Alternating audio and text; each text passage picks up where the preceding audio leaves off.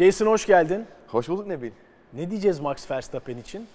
Valla sanki başlıkta dediğin gibi kanatlanıyor. Yani kanatlandı. Kanatlandı değil mi? yani ben Uçtu. Bu, bu kadar dominant bir performans çok uzun süredir görmüyorum. Yani zaten detaylarını konuşacağız da yani hani bir takım arkadaşına karşı bu kadar mı üstünlük sağlayabilirsin? Diğer sürücülere, diğer araçlara tabii Red Bull'u da konuşmak zorundayız. Tabii. Bu kadar mı üstünlük sağlanır? Ki zaten Spa çok böyle yiğido bir pist yani anladın mı? Hakikaten yani e, çocuklarla erkekleri birbirine ayıran bir pist ve Çok güzel bir tanımlama. yani o yüzden e, Max'ın bütün hafta sonu boyunca bu kadar üstün sağlaması gerçekten hem ne kadar hazır olduğunu hem ne kadar istediğini hem de ne kadar gerçekten performans olarak üstün olduğunu çok rahat bir şekilde gösterdi. Yani hakikaten 14. sırada başlayıp 18. turda yani birinci pitler sonu. Bir 12. turda lider oldu. Evet. 18. turda da birinci pite bitmişti pitleri Evet.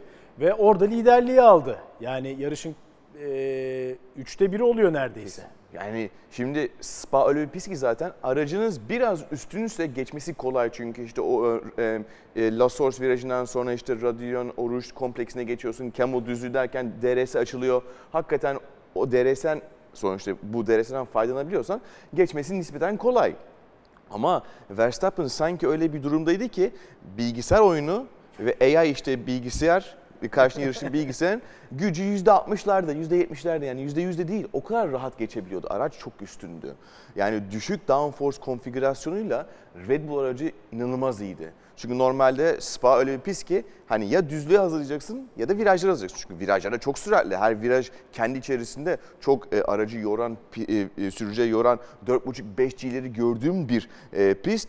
Ama Red Bull ne yaptıysa yaptı. Aracı çok iyi ayarladı ve zaten Red Bull zaten domine etti. Başka Zaten şey değil yani. sıralamalar bittiğinde mesela Russell'ın açıklaması var. Şimdi e, Verstappen dedi ki aracımız çok iyi, podyum görebiliriz dedi. Ama Russell dedi yo yarışı kazanabilir dedi. Yani kazanacak öyle görünüyor dedi.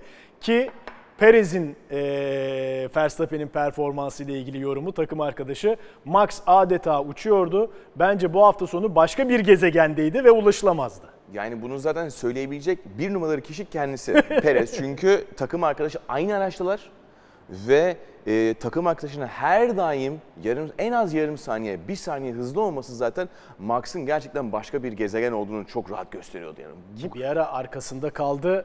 Beyler vakit kaybediyoruz. Aynen.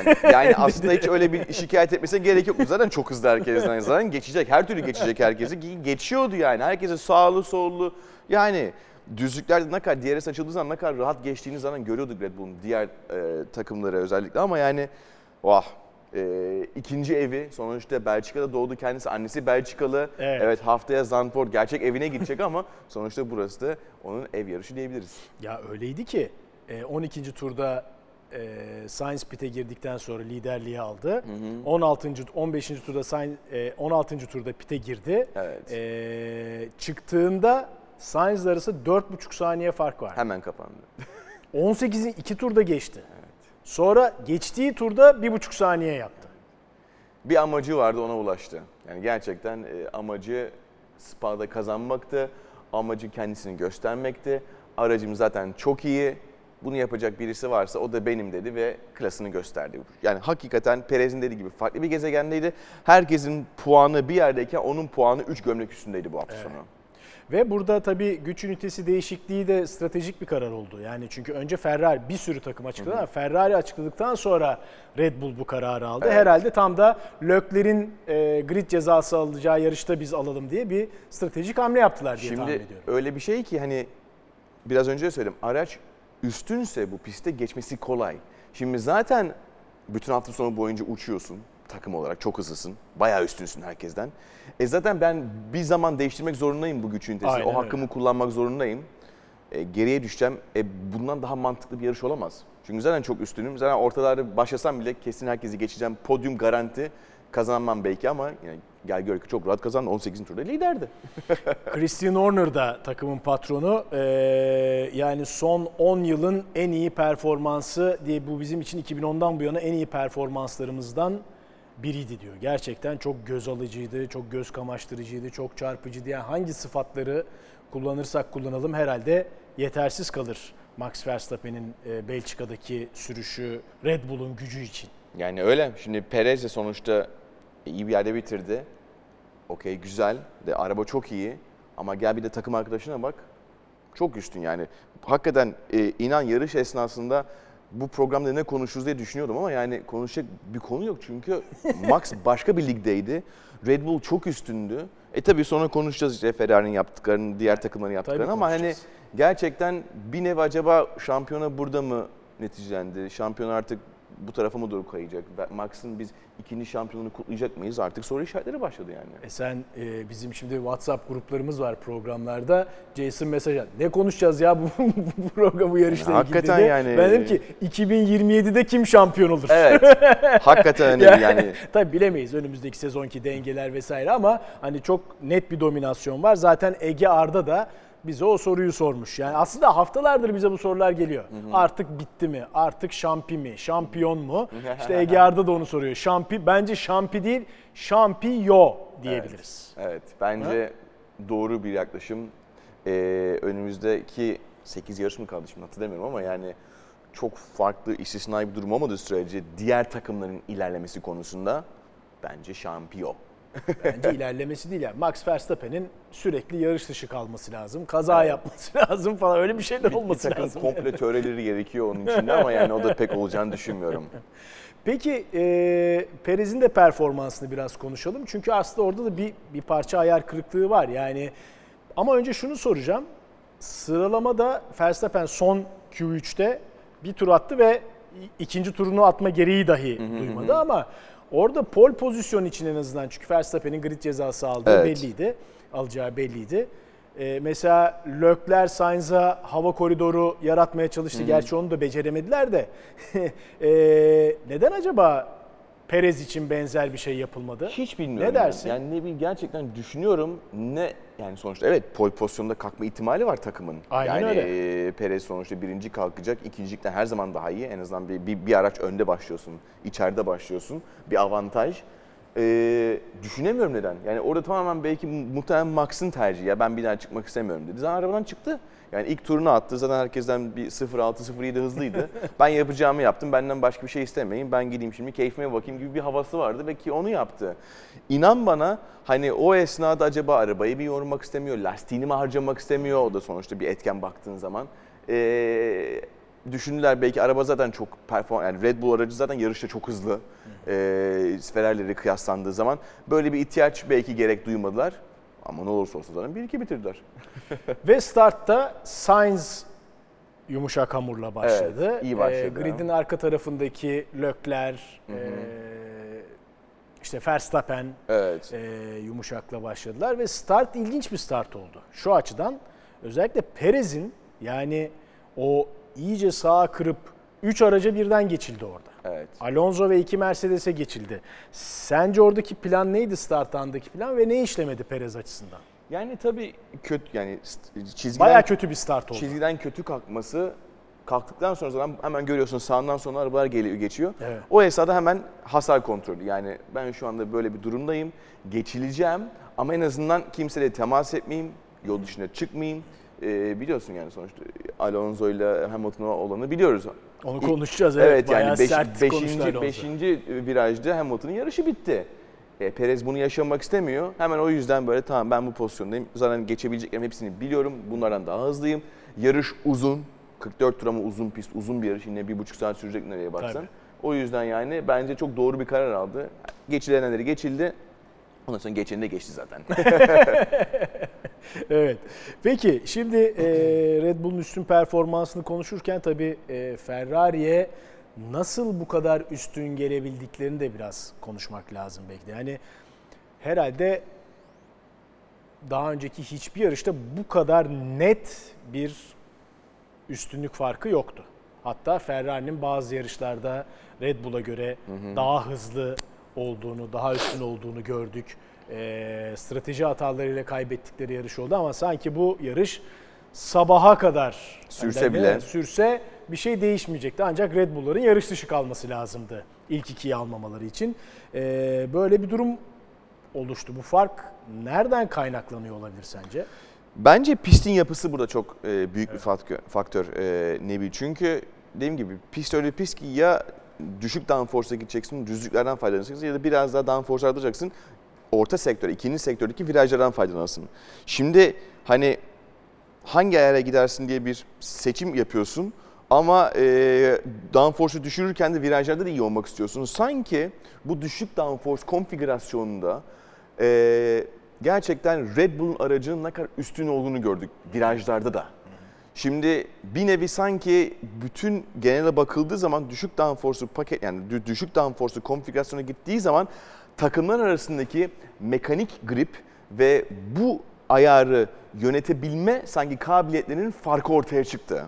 Bence e, Red Bull dersinin çok iyi çalışmış, gerekli iyileştirmeleri yapmışlar ve Ferrari de onlara ayak uyduramadı. Bu kadar basit. Binotto biraz farklı bir açıdan yaklaşıyor konuya. Ee, Daha çok lastik. Gerçekten de şimdi cuma cumartesi hava koşullarıyla hatta pazar da aslında bir, bir hafta öncesinde pazar günde yağmur var gibi bir beklenti vardı. Hatta bu bizi daha da heyecanlandırıyordu yarışla ilgili ama tam tersi cuma cumartesi daha düşük hava sıcaklığı, pazar tam tersi çok daha sıcak, güneşli bir hava vardı ve e, hakikaten lastik performans düşümü her takım için Red Bull'da dahil buna Evet. beklenenin üstünde oldu. E, Binotto'da hafta sonu gelen verilere bakmamız lazım. Lastik aşınması ile ilgili problemlerimiz oldu. Yani aerodinamik verimlilik ya da güçle ilgili değil, lastiklerin nasıl kullanıldığına yönelik dersimizi aldık. Elimize o son cümleyi okumak istemiyorum. Elimizden geleni yapacağız. Yani aslında aerodinami ve güçle ilgili problemimiz yoktu. Lastikleri kullanmayla ilgili problemimiz vardı. Ne bileyim şimdi tabii burada kimsenin hakkını yemek istemiyorum ama günün sonunda lastiklerin aşınmasında aerodinamiğin çok büyük bir katkısı var. Araç yere basmıyorsa lastik kayacaktır, aşınacaktır ve eskiyecektir sonuçta. Yani hani o yüzden bence hani tekrar ilk dediğime geri dönmek istiyorum. Düşük downforce'lu konfigürasyonda aracın kayma ihtimali her zaman daha fazla ve mekanik olarak Red Bull bunu daha iyi yönetti bence.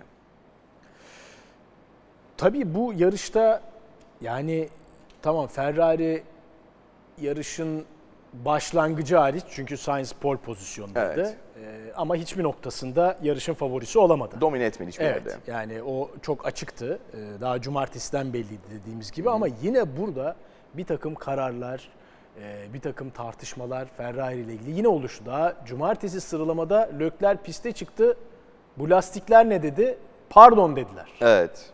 Pardon bir hata oldu dediler. Bu gerçekten bir sürücü için çok e, özgüveni düşüren veya güveni düşüren bir durum.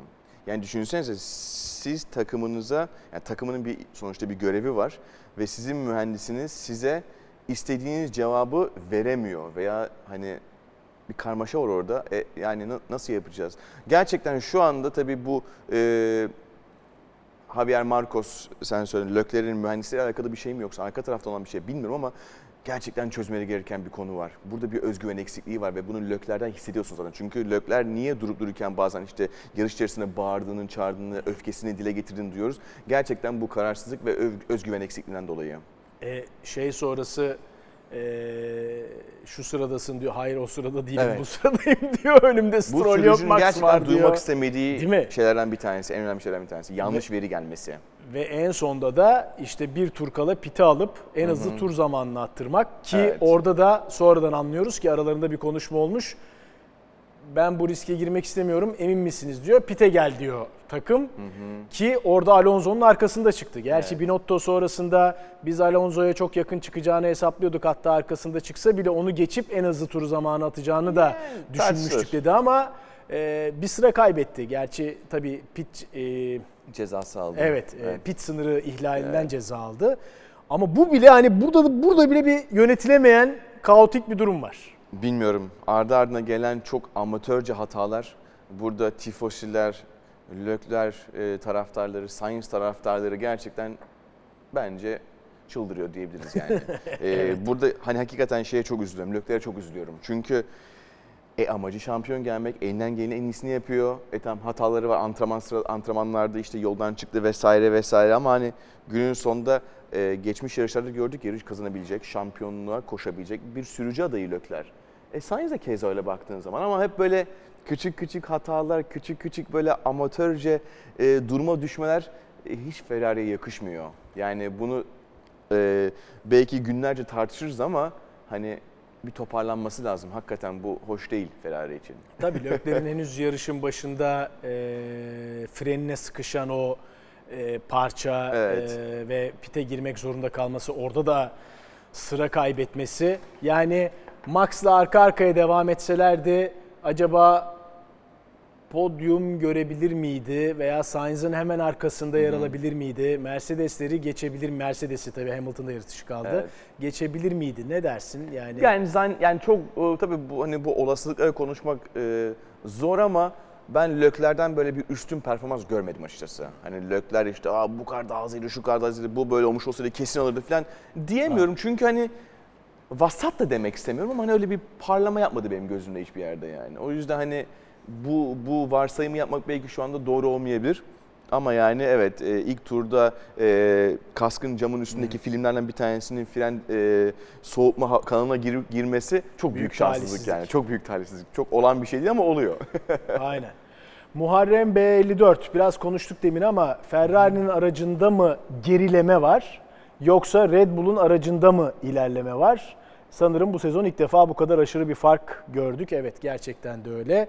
Ee, Ferrari'de gerileme var mı sence? Yani Red Bull'un ne kadar öne gittiğini konuştuk. Veya bu pist koşullarına çok daha iyi uyum sağladığını konuştuk. Ferrari'de bir gerileme söz konusu mu? Yok bence bence genel olarak kimsede bir gerileme yok. Sadece ellerindeki e, işte bu aracın en iyi şekilde kullanmak, en verimli kullanma şekil şey, yani e, kullanma konusunda Ferrari şu anda Red Bull gibi bir iş çıkartamıyor. Bu kadar basit yani. Red Bull şu anda elindeki bütün aracı çok daha iyi değerlendiriyor. Gelen güncellemeler daha uygun. Ee, ve zaten netice ortada yani. Daha tartışmaya gerek yok. O yüzden ben Ferrari gerilemiyor ama hani bu klasik bir terim vardır ya. Ne zamanki yerinde sayıyorsan Aslında ilerlemiyorsun. Doğru. Evet. O mantık bence. Şimdi tabii az önce startta startı konuştuk. Mercedes'e geçerken Alonso ile Hamilton'ın e, temasını, kazasını ve Hamilton'ın yarış dışı kalmak zorunda olduğu kazayı işte gerçekten e, çok çarpıcı bir fotoğraf. Yani Güzel bir fotoğraf. Hamilton'ın sağ arka lastiği Alonso'nun sol ön lastiğiyle temas etti ve zıpladı. E, gerçi Hamilton bu sene zıplamaya alışık ama Yunuslamaya. Evet. E, orada tabii şeyden sonra Alonso çok sert bir tepki gösterdi. Evet. Ee, yani bilmiyorum ne aptal ama dışarıdan kapıyı kapattı. Çok iyi başlangıç yapmıştık ama Hamilton sadece en öndeyken start almayı ve sürmeyi biliyor gibi ee, böyle ne diyeyim yani 7, 7 dünya şampiyonuna söylenmeyecek laflar Yani, etti yani. sert bir yorum olmuş ama zaten biz Matador'un yani e, İspanyol pilotu Alonso'nun zaten böyle e, telsiz üstünde böyle güzel böyle e, hararetli veya farklı yorumlarını zaten duymaya alışığız. Bir güzel pazarlama taktiği oluyor kendisi için de. E, ben seviyorum Alonso'nun bu hararetli çıkışlarını ama tabii hani belki e, hani şey sonuçta e, grid içerisindeki diğer takım arkadaşlarına veya sonuçta yarışanlarına hani böyle tabirler kullanması belki hoş gözükmeyebilir ama tabii e, işin o esnasında hararetindeyken olanlar oluyor ama ben Alonso'nun genel olarak zaten bu hani bu tür söylemlere alışığız diyebilirim yani.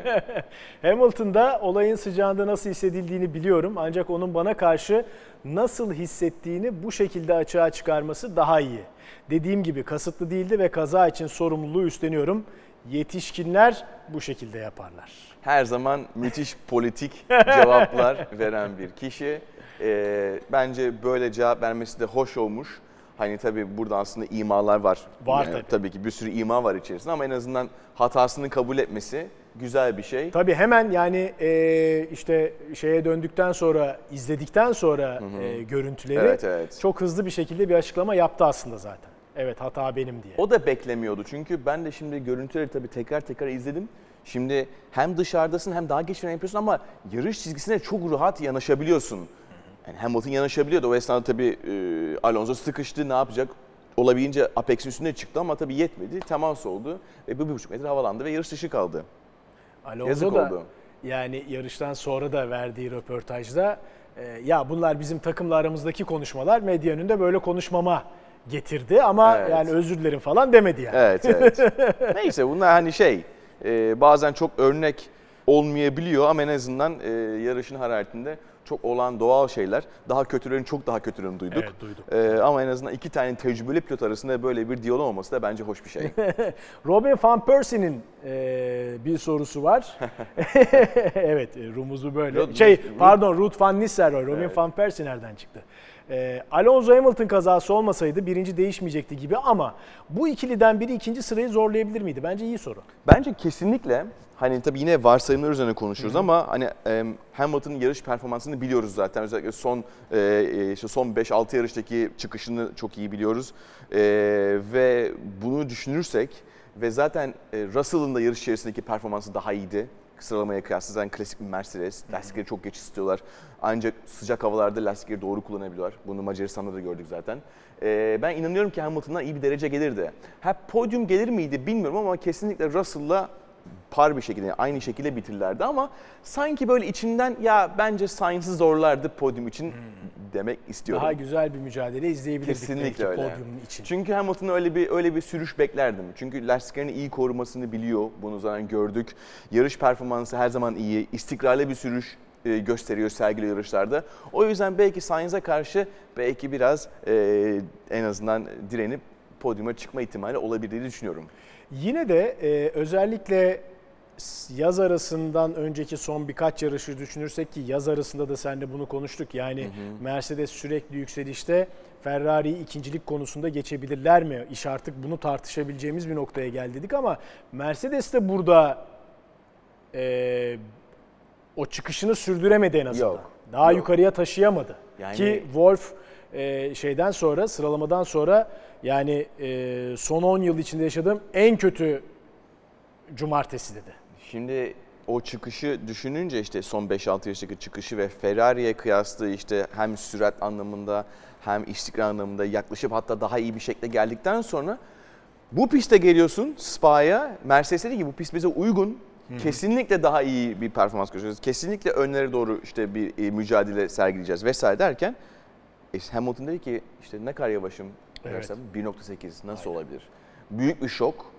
E, ben şahsen daha iyisini bekliyordum Mercedes'ten e, bu yarışta. Çünkü hakikaten e, düzlük performansı kendine geldi. Yunuslamayı azalttılar bayağı. E, işte yüksek süratli virajların olduğu pistlerde işte Silverstone olsun, e, ondan sonra Barcelona gibi pistlerde şimdi sayamıyorum hepsini. iyi performans gösterdiler.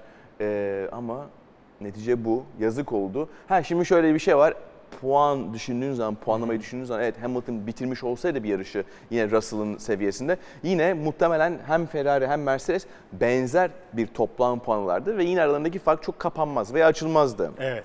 Şimdi Ama- biraz açıldı. Evet ama şimdi bakalım bir sonraki yarışlarda göreceğiz ne olacak. Evet. Ee, Ocon'un bu yarıştaki performansına ayrı bir parantez açmamız lazım. Kesinlikle. Ee, o da grid ceza, cezası alan sürücülerden biriydi e, değişiklik nedeniyle ve 9 sıra önde bitirdi başladığı yerden. Ki Alpine zaten yani burada çok net bir şekilde o ilk 3 takımdan sonra ben varım diyor. Kesinlikle Sezon öyle. başından beri diyor bunu. Alpine zaten genel olarak düzlük sürati iyi olan bir e, takım ve bunu çok iyi değerlendirirler. E, Ocon'un işte geriden başlayıp yükselmesi iyi bir sürüş performans gösterdi ve dediğin gibi işte hem e, Alonso'nun 5. bitirmesi yanlış hatırlamıyorum. Ocon'un da 7. bitirmesi. Şimdi tam hatırlamıyorum sıralamayı ama hani ikisinin de ilk onda çok güçlü bir şekilde bitirmesi, değerli puanlar alması ve artık McLaren'e karşı olan dominasyonu biraz daha böyle e, hani göstermesi iyi bir şey. Tabii şimdi şeye geliyor konu acaba. Alonso keşke seneye bu takımda kalsa acaba veya keşke de hani seneye bu takımda kalsa ne olur? Acaba Aston Martin Alpine'in gösterdiği performansı gösterebilecek mi seneye? Şu anda aralarında büyük fark var. Çok büyük bir fark var. Hani Alpine'in bu konuda takdir ediyorum gerçekten. Yani hep küçük küçük küçük küçük ilerlemeler yaptılar ve en azından şu anda kendini en iyi dördüncü takım konumuna getirdiler net bir şekilde. Evet çok net. Tabii bu arada 35. turdaki o Vettel'in yanından Evet. Ocon ve Gasly'nin geçişi de Güzeldi e, yarışın en güzel anlarından biriydi. Evet. E, Alfa Tauri de Gasly ile 5 yarış sonra nihayet alması. puan almayı başardı. Williams 8 yarış sonra zaten sezondaki 3. puanıydı ki Albon'da yine yani Verstappen e, pol, mesela polde veya ikinci başlayıp yarışı kazansaydı buradaki günün sürücüsü adayları Ocon olurdu veya Albon olurdu Evet, değil mi? evet. Kesinlikle öyle. Şimdi e, ilk ona baktığın zaman zaten çok farklı takımların olması gerçekten güzel bir görüntü. Yani zaten e, Williams'ın sıralamalar, sıralamalarda Q3'e çıkması zaten çok büyük bir başarı. Sevincini gördük. E, Williams'ın zaten yine düzlük performansı her zaman iyi. Çok düşük bir e, e, downforce konfigürasyonuyla her zaman çıkıyorlar. E, ve e, rüzgar direnci az olan bir araç. Ve e, işte hatırlıyorum kaçıncı turdaydı. Bir ara bir DRS treni vardı. Herkes Albon, evet. Albon'un arkasındaydı. Ama Albon'u DRS olmasına rağmen bile geçemiyorlardı. Evet. Çok güzel bir görüntüydü ve hakikaten o anlamda e, Williams'ı tebrik ediyoruz. Tabii ki daha dar, daha virajlı pistlerde bu performansı gösteremeyecekler ama muhtemelen şu anda Monza'yı sabırsızlıkla bekliyorlar. Evet. Ee, biraz e, McLaren'den de bahsedelim aslında. Bahsedelim Ama bir kesinlikle. soruyla e, geçelim Okey. oraya. Sefa 1907 e, soruyor. Diyor ki sürekli Ferrari'nin hatalarını konuştuk fakat McLaren'de sizce hata yapmıyor mu? Ricardo yarışa nerede başladı, nerede bitirdi? Birkaç yarıştır böyle gidiyor. Lastik seçimi, pite girilen turlar bazen düşündürücü oluyor ki e, Spa'ya en çok, en yoğun güncellemeyi getiren de McLaren'di. Evet. Üzücü bir şey düşündüğün zaman. Bu kadar güncellemeye Evet. geliyorsun, bu kadar hani bir umutla geliyorsun, ilerleyeceğiz sonuçta. Bu güncellemeler niye geliyor? Çünkü işte arka tarafta takım işte bir sürü simülasyon, bir sürü antrenman, simülatörde deniyorlar vesaire vesaire. E, her şey kağıt üstünde daha güzel gözüküyor, datada güzel gözüküyor. Gerçeğe getirince "Ee, olmuyor. Büyük bir e, moral e, çöküşü bence bakıldığı zaman ve hele hele şimdi tabii Norris'in bütün sene boyunca performansının iyi olduğunu gördük. Evet Ricciardo son birkaç yarışta bir tempoyu arttırdı ama şimdi tabii se- takımdan ayrılacağını artık bildiği için de böyle Ricciardo eskisi gibi değil. Gerçekten yani e, bir burukluk var kendisinde. Sanki orada istenmeyen çocukmuş gibi davranıyor ve her artık röportajında o gülümseyen, her zaman morali yüksek olan, şakalaşan Ricciardo'yu görmüyoruz. Yani e, istediği konumda değil McLaren o bir gerçek. Norris de artık zaten e, şeyde e, demeçlerinde veya işte e, röportajlarında hani araba bu. Biz elimizden gelen en iyisini yapıyoruz. İlerlemeliyiz. Çok gerideyiz gibi o da takıma çok güven vermeyen tabirlerle kendisini ifade ediyor. Peki şimdi e, aslında bu olasılıktan bahsetmiştik. Yani Piastri'nin Alpine'le sözleşmesi varken aslında McLaren'le de sözleşme imzalaması ve Alpine'in önümüzdeki yıl Piastri oturacak dedikten sonra hayır benim böyle bir şeyden haberim yok diye bir çıkış yapması aslında Ricardo her ne kadar ben seneye varım dese de o koltuğun tehlikede veya sallantıda olduğunu bize gösteren bir işaretti. Nitekim Ricardo da sözleşmeyi feshettiler ve herhalde Piastri artık o koltuğa oturacak. Bugün Peki- şeyi var, e, davası bugün gerçekleşiyor. Acaba ne olacak bakacağız Evet, yani. göreceğiz. Evet, Peki Ricardo ne yapacak? Şimdi McLaren'de yokum dedi sene. evet, Şimdi boş koltuklar e, Alfa Romeo değil mi? evet. Haas, Williams, Alfa Tauri. Gerçi Alpine yani bu sözleşme e, Oscar Piastri McLaren koltuğuna oturacak gibi görünüyor bence. E, belki oradan Alpine bir bilmiyorum ki yani bir tazminat falan mı talep edecek? Tabii dava bu, hukuk bu nasıl sonuçlanacak bilmiyoruz. e, Ricardo, ne tek- yapacak? Ricardo tekrar Alpine'e dönmek döner mi bilmiyorum çünkü biliyorsun Renault'dan gelmiş. Evet, zaten şey aynen. yapmıştı. Hani tekrar döner mi bilmiyorum. E, Alfa Tauri pek zannetmiyorum her ne kadar eski bir Red Red Bull pilotu Red Bull pilotu olmuş olsa bile düşünemiyorum. Hani burada belki tek alternatifler e, Haas ve muhtemelen Alfa Romeo. Hani şimdi Alfa Romeo'da zaten e, Bottas var, tecrübeli pilot. evet. E, ondan sonra acaba e, John'un yerine getirirler mi düşünülür. E, ama belki şu esnada e, Magnus'un yerine yani Mick Schumacher kalacak düşünürsek, kalacağını düşünürsek Magnus'un yerine acaba Haas'ta oturur mu? Bilmiyorum yani tabii şimdi Ricciardo iyi bir pilot. Yani kimse şimdi hani doğruya doğru konuşuyor. İyi bir pilot. Geçmişte Vettel'e kafa tutan bir e, pilot. Kendisini iyi gösterdi. Yarış kazanmış bir pilot. E, güvenilir bir pilot, tecrübeli pilot. Aslında her takımın istediği pilot tarzı yani tipi diyebiliriz. Ama tabii şu anda boş koltuklara bakıldığı zaman veya onun yerine gelecek insanları düşündüğünde acaba değer mi? Tabii sorusu da var. Hakikaten mesela Haas'a gelecekse Magnussen'ın yerine geçecek bir potansiyele sahip mi? Ee, şu Bu anda soruyu soracaklar. Herkes bu soruyu soracak. Ona göre değerlen- değerlendirecek. Acaba Ricciardo takıma ne katacak? Ne katabilir? İlave şu anki mevcut pilotlara kıyaslandığı zaman. Bu mesela bence tartılacak ve ona göre karar verilecek muhtemelen. Tabii e, hafta sonu açıklanan önemli şeylerden biri de çünkü takvimde değişiklikler oluyor. Evet. E, Spa'nın takvimde kalacak olması. Süper, süper bir haber. Gerçekten bütün pilotları neşelendiren, bütün takımları mutlu eden bir karardı. Çünkü Spa Formula 1 takviminde kalması gereken bir numaralı pistlerden bir tanesi. E, hem pist çok güzel. Hem her takım oraya gelmeye bayılıyor. Yani artısı çok. E, o yüzden yani iyi ki Spa gelecek sene takvimde ve iyi ki tekrar e, Spa yarışını izleyeceğiz. Ve geleceğe yönelik önemli bir açıklama Audi'den geldi. Evet. Formula 1 de bunu doğruladı. Beraber hatta eş zamanlı neredeyse yaptılar açıklamayı. 2026'da Audi Formula 1'e giriyor. Güzel bir Bunu haber. resmen duyurdu. Bu tabii hani araç böyle mi olacak bilmiyoruz ama e, e, böyle ne diyeyim bol kırmızılı siyahlı bir araç görseliyle duyurdu Audi. E, tabii Audi gibi bir markanın Formula 1'e girecek olması bence çok kıymetli. Çok kıymetli yani Volkswagen Audi grubu zaten çok çok büyük bir grup, Evet. otomotiv grubu ve şu anda Audi gibi bir e, markanın yarış takımı yani yarış motorspora çok yatırım yapmış bir takımın geçmişte ve halen bugünümüzde Formula 1'e yatırım yapıyor olması hakikaten güzel bir şey. Şey bu arada hani şey de güzel bir şey bu arada e, Nebil. E, yani Ferrari gibi takımların yani Red Bull gibi takımların ismi Mercedes gibi takımların hem motor tedarikçisi hem de takım ismi. Bunu görmek hakikaten yani artık bu özel dediğimiz takımlar işte Williams gibi takımlar.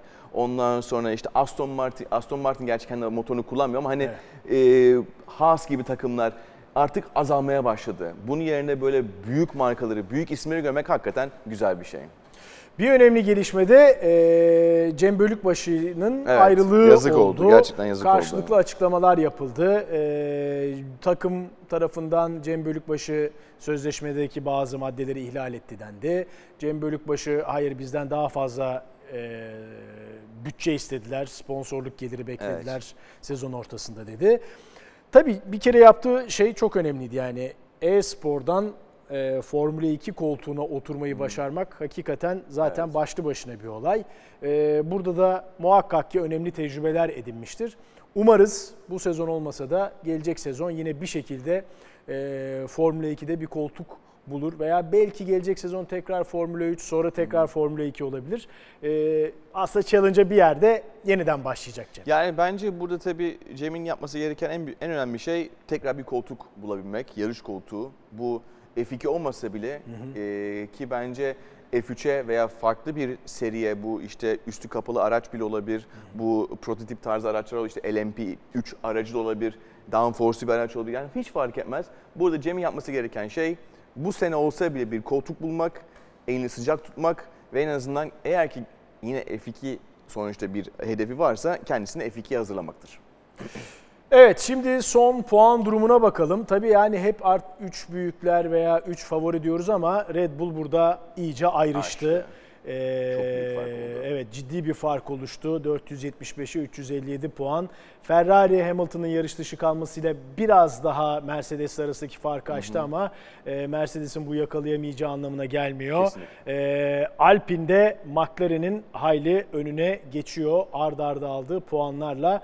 Alfa Romeo da orada biraz sanki o sırada tek kaldı değil mi? Yani ne McLaren'e yetişebilir gibi görünüyor ne Haas'a geçilir gibi görünüyor. Alfa Romeo'nun da sıralaması sanki belli gibi. Aynen. Yani beni burada tabii en, en mutlu eden yine Haas'ın orada olması. Yani biz Haas'ı geçen geçmiş senelerde puan alamayan, her zaman Evet. arkada olan bir takım derken şu anki pozisyona bak puan almış ve en azından sonuncu değil. Sürücüler klasmanında da tabii çok açık farkla Verstappen'in e, zirvede olduğunu görüyoruz. Perez Lökler'i geçti bu yarış sonunda. İlk iki sırada Red Bull'lar var. E, Sainz da Russell'ı e, geçti. E, böyle bir sıralama var. Sıralama turu şey gibi olmuş, dizilimi gibi olmuş. Sıralama turu.